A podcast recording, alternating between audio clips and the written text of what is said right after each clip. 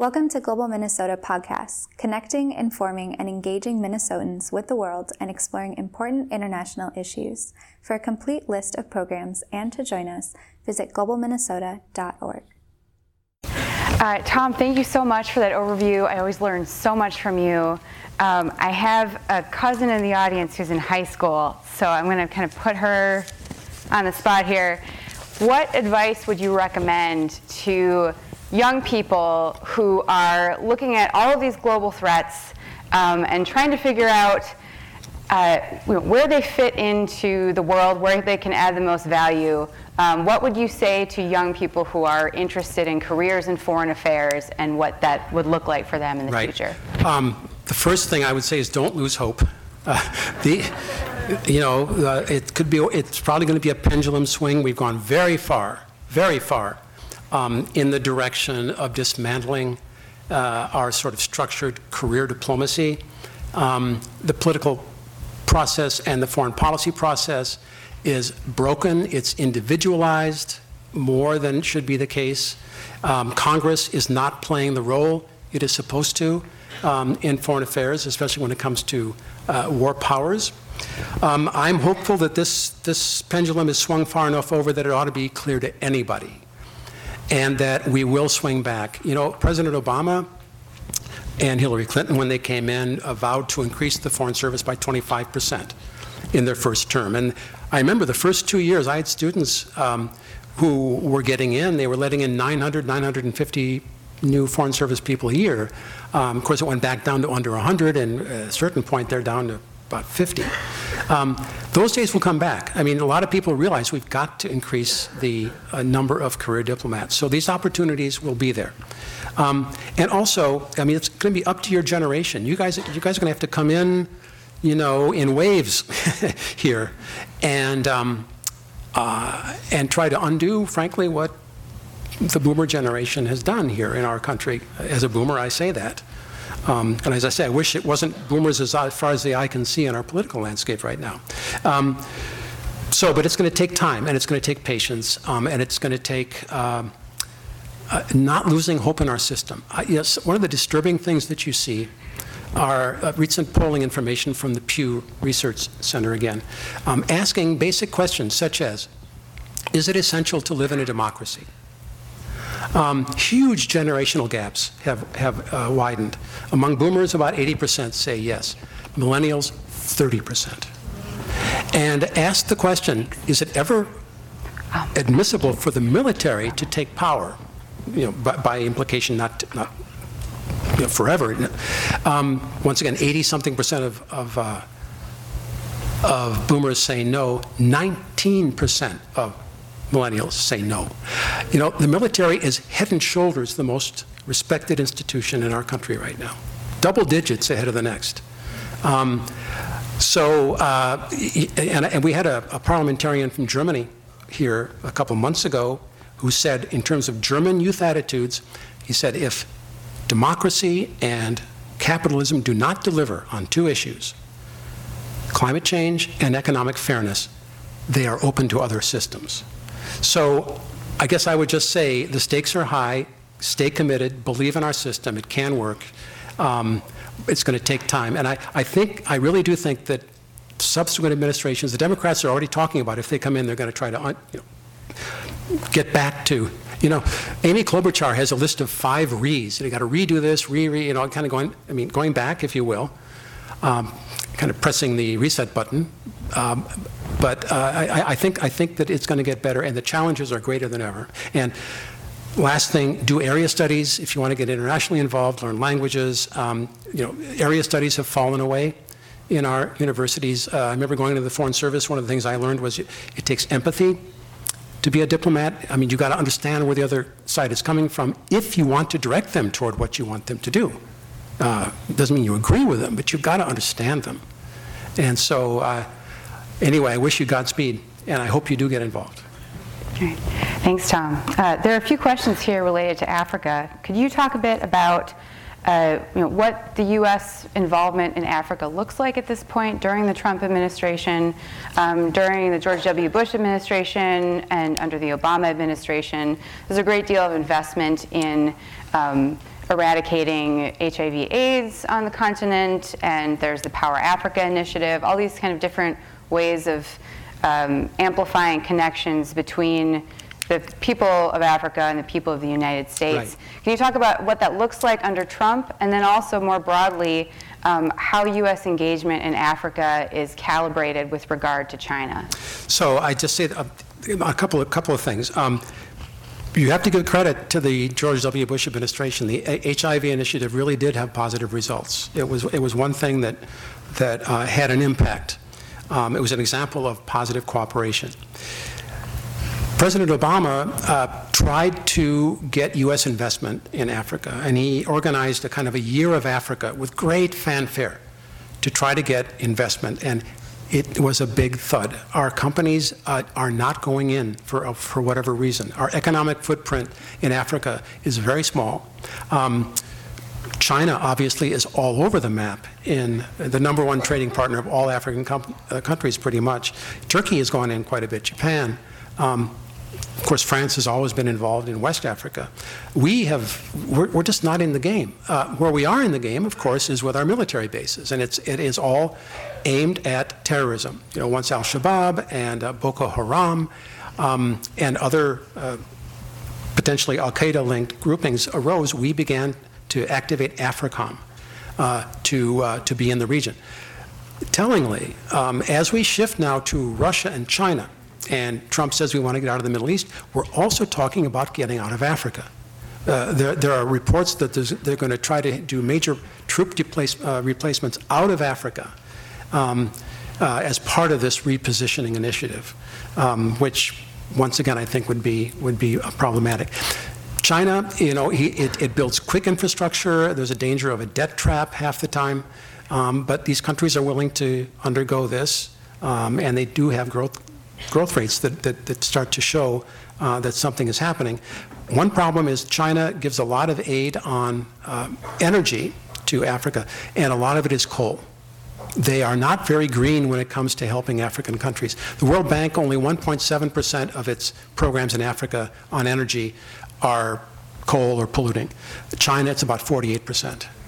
So that is one of the maybe more negative aspects of China's relation. But as I say, at the State Department, that's an example that is used of where China is really ahead of us, where we're not on the playing field and, and should be, because this is the continent of the future. Thanks. Uh, there, there, are some great comments on this card. I'm just going to read it verbatim because I love it. So it says, "Best Tom Hanson yet." So props to you. Uh, it says these topics should have been part of the Democratic debates. I agree. Yes. Um, and then the question is, can climate can the climate disaster be prevented without U.S.-China cooperation? Can the climate uh, without U.S.-China cooperation? Um, probably not. You know, actually, what made the Paris climate talks a success was the fact that China and the U.S. met beforehand and signed a bilateral deal with specific um, with specific targets. Um, and that, that going into that, the other countries saw this and thought, well, I guess, yeah, you know, we, we should be doing this. Um, the problem was Obama promised certain reductions by about 2022 or so, in, in the early 2020s.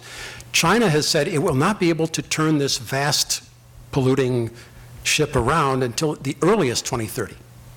And of course, that's why people attacked the agreement because we were making more immediate promises than China was.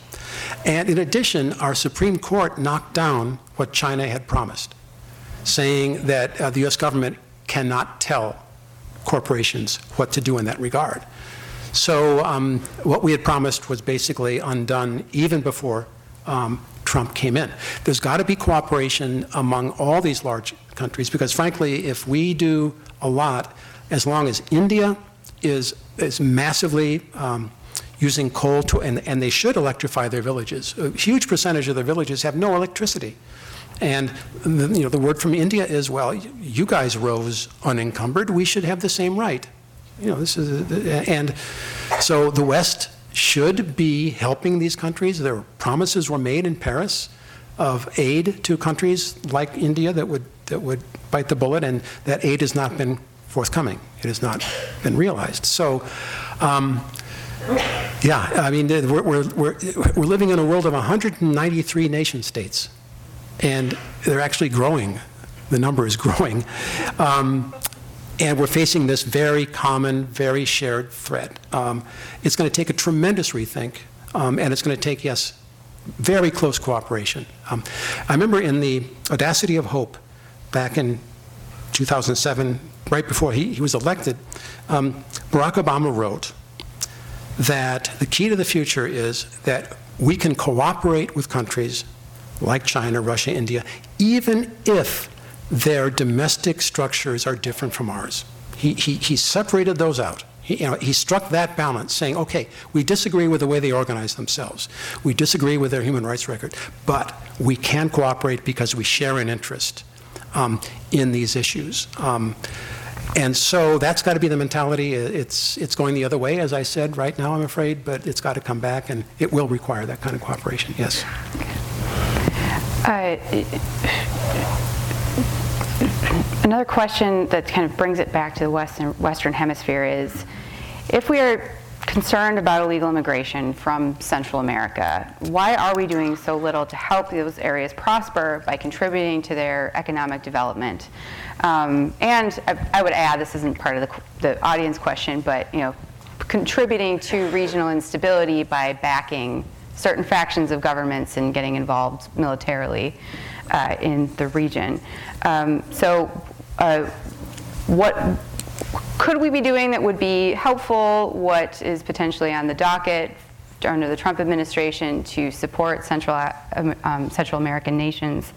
Um, and why have we cut our budgets, uh, the budgets of some of the intervention programs that were more based on economics in those areas? Right, good, good question. Um, um, Andrew Bacevich, who is, by the way, part of a new institute that's just been founded called the Quincy Institute for Responsible Statecraft. It's the new kid on the block, um, kind of based, you know, sort of John Quincy Adams, uh, uh, a very kind of realist institution. Um, and Bacevich, you know, has written a lot about the military, and he, he posits what would have happened if we had taken the money we've spent in the Middle East in, since 2001 and invested it in our own hemisphere. what would have been the result? I mean, what, what could we have accomplished? Um, we've been using our money elsewhere. Um, yes, I, you know, we probably should be trying to help a country like Mexico more with aid uh, for infrastructure, also to get a handle on the lack of governance that prevails in certain parts of Mexico right now with the, with the drug gangs. We have a common interest um, without interfering in their internal affairs, without going in unasked, um, but to try to get a handle on this for, for the benefit of our own region. Um, the money we're giving right now, actually, we're, we're, we're taking a page from the European playbook. As they faced mass immigration in 2015. Remember, a million came into Germany, for example. They realized that the best way to handle this would be to pay other countries to keep the refugees there. In other words, invest um, in, above, and, uh, above all, uh, Turkey, which, as you know, is, is, is got a million or more refugees uh, there. Uh, theoretically, the European Union is supposed to be paying them for this. My understanding is that the, the money hasn't really come through yet. But we're doing the same thing down in Mexico and Central America. We're, we're, you know, there are articles every day now about is it morally correct to make these potential refugees stay down in this dangerous uh, area of northern Mexico, you know, where they're subjected to all kinds of things? Is that the right way to handle this? Um, that's kind of where our investment um, is going right now. Uh, we can't undo the money that we've spent. Um, we have a lot of need for infrastructure spending here at home now, which is, you know, Donald Trump got a lot of votes on that concept, and um, as, as, did Barack Obama. And um, so, no, I mean, we're not giving enough money to the region now. Uh, we should be doing more. I'm afraid it's, it's not at the top of the priority list in light of what we've done over the past several decades. Uh, and kind of a complementary question uh, is what is the input of refugees themselves on geopolitics? What does it look like for refugees and displaced persons around the world? Um, and are there any opportunities for them to provide any input in the situation that they have found themselves in. Yeah. Well, you know, the, the key distinction is between uh, um, immigrants and refugees. Right? Refugees is a special status. Um, I, I, my understanding is there are 20, 71 million displaced persons in the world today, which, by the way, is exactly the number of empty apartments in China, uh, as, uh, as fate would have it. I don't know if there's a policy there, but anyway. Um, and I believe it's about 26 million refugees. Now, refugees um, do not get admitted at the border. They've got to come in through third countries. Um, that's why a lot of our Somali fellow citizens have spent time in camps in Kenya, for example, or our Hmong uh, fellow citizens have been in northern Thailand for a time um, as the process is worked through. So, um, and, and of course you have to be, you have to, there are certain criteria, you have to, you have to be fleeing uh, certain kinds of, uh, of violence um, and persecution. Um, the, the uh, it, it, has been expanded now to include personal persecution. For example, a, a dangerous domestic situation is part of it. Um, at the UN, they are working on creating a new um, category of refugee, climate refugees. And you can imagine how many of those there could well be. Uh, the Western countries are trying to stop that. The Western countries don't like this idea of having to take more refugees. Um, you know, the refugees really, they, they don't have a lot of rights. Um, and that, that's the whole issue. They are often fleeing war zones. Uh, they come into these camps, whether it's in uh, Jordan. If you've seen these huge camps where people have been languishing for years and years and years. Um, they, they really are devoid of certain rights. If they can get the refugee status and get into a regularized process, then, um, then they have a handle, but they have to prove that they meet these criteria of why they left their country. Um, but now, even if they do, the United States is closing the door even to legal refugees. As I said, the numbers are way, way down. Um, so this is this is a tragic, and, and, of course it's a product of the wars. You know, earlier wars up in, in the 19th century were fought among armies, often mercenary armies. Uh, ever since the 20th century, the main victims of war have been the civilian populations all around the world. Um, and it's leading to these terrible situations we see. Um, the effect, of course, of immigration, if, it, if it's too rapid, um, uh, you know, we've seen how it can impact the politics of, um, of countries. In, in Europe, it's been part of it, but I, I, come back to this point that in many, some, in many cases, uh, the refugee issue is used um, uh, kind of as a scapegoat for often other issues, especially economic. So um, it's, it's a very tragic situation, and it's one that's growing around the world right now. Thank you. Uh, I've been told we, we only have time for one more question. Thank you all for your outstanding questions. There are so many different directions we could go with this.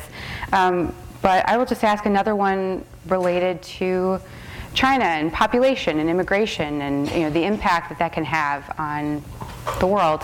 Uh, so the question is, uh, how will uh, the how is the one-child policy in China um, impacting Chinese society and their ambitions?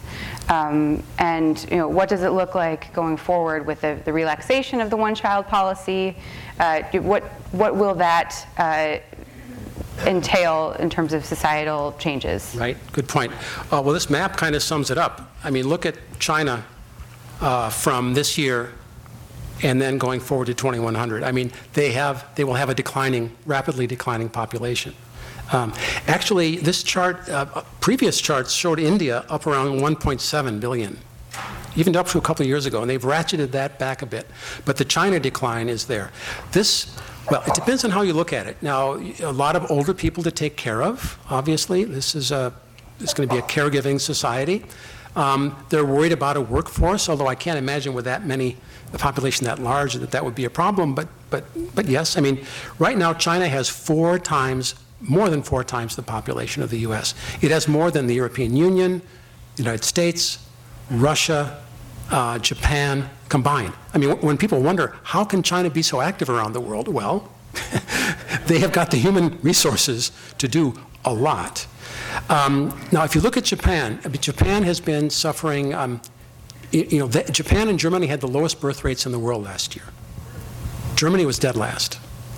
And um, Um, These are societies that are aging. Uh, You can see it in the way their economies function.